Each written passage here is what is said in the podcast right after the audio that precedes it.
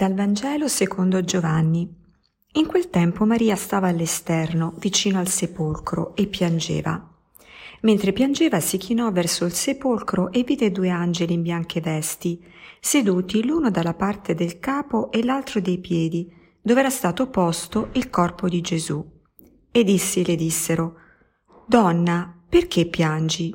Rispose loro, Hanno portato via il mio Signore e non so dove l'hanno posto. Detto questo si voltò indietro e vide Gesù in piedi, ma non sapeva che fosse Gesù. Le disse Gesù, Donna, perché piangi? Chi cerchi? Ella, pensando che fosse il custode del giardino, gli disse, Signore, se l'hai portato via tu, dimmi dove l'hai posto e io andrò a prenderlo. Gesù le disse, Maria. Ella si voltò e gli disse in ebraico, Rabboni, che significa maestro. Gesù le disse, Non mi trattenere perché non sono ancora salito al Padre, ma va dai miei fratelli e di loro, salgo al Padre mio e Padre vostro, Dio mio e Dio vostro. Maria di Magdala andò ad annunciare ai discepoli, Ho visto il Signore, e ciò che le aveva detto. Buongiorno a tutti e buona Pasqua, siamo ancora nell'ottava, quindi ce la possiamo augurare. Ecco, il Vangelo che ci viene presentato oggi, che è appunto uno dei Vangeli della Risurrezione, e, ehm, lo sappiamo, è un, è un, Vangelo famosissimo, ha ispirato anche tantissimi pittori, no? Questo Noli me tangere, questa appunto scena di eh, Maria che cerca di trattenere Gesù.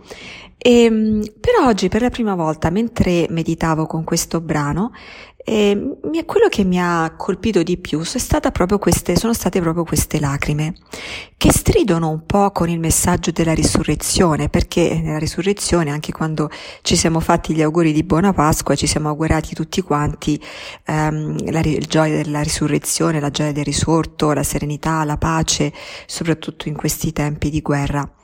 Ecco, e allora è proprio questo. Come si fa a conciliare insieme lacrime e gioia, pace e guerra?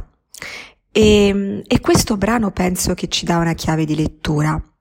Allora, la risurrezione non è in contrasto con le nostre lacrime. Maria ha dovuto fare un cammino, un cammino che è passato attraverso la sua disperazione, il fatto di aver perso Gesù, il fatto di non trovarlo più, di non avere più neanche il suo corpo.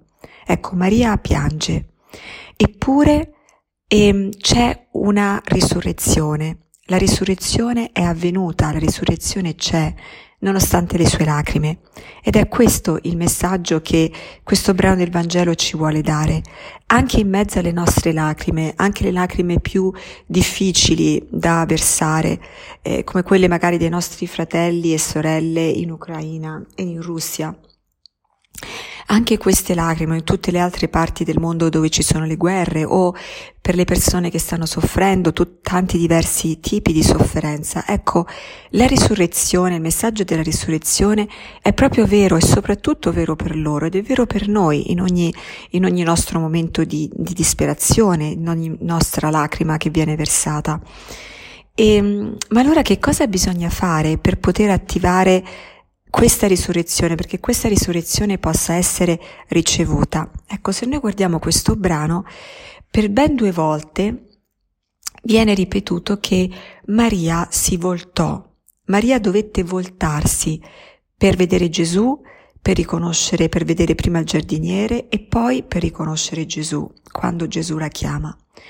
Allora c'è un, una voce, un richiamo, una voce che ci chiama per nome e quella voce appunto ci chiama per nome perché non è un messaggio indistintamente dato a tutti, ma in mezzo alla nostra sofferenza viene pronunciato da Gesù proprio il nostro nome, noi possiamo sentire il nostro nome perché il messaggio della risurrezione appunto è per noi in quel momento, proprio perché come unica è la sofferenza che viviamo Unica è la risurrezione che siamo chiamati a sperimentare, unica nel senso che è proprio per noi, è un regalo proprio per noi.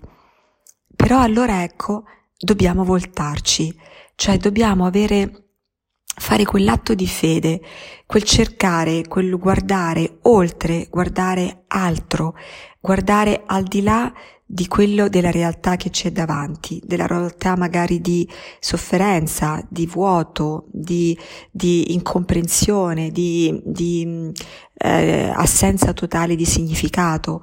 Ecco, dobbiamo voltarci, guardare da un'altra parte, perché accanto ad ogni nostra croce c'è la risurrezione. Accanto a ogni nos- e ogni nostra tomba vuota è l'annuncio di una vita risorta, non di una vita rubata, ma di una vita risorta. Allora ecco, con questo augurio continuiamo a vivere lo spirito della Pasqua, lo spirito della risurrezione, viviamolo per noi nel nostro cuore e annunciamolo anche a chi ci sta vicino. Buona giornata a tutti.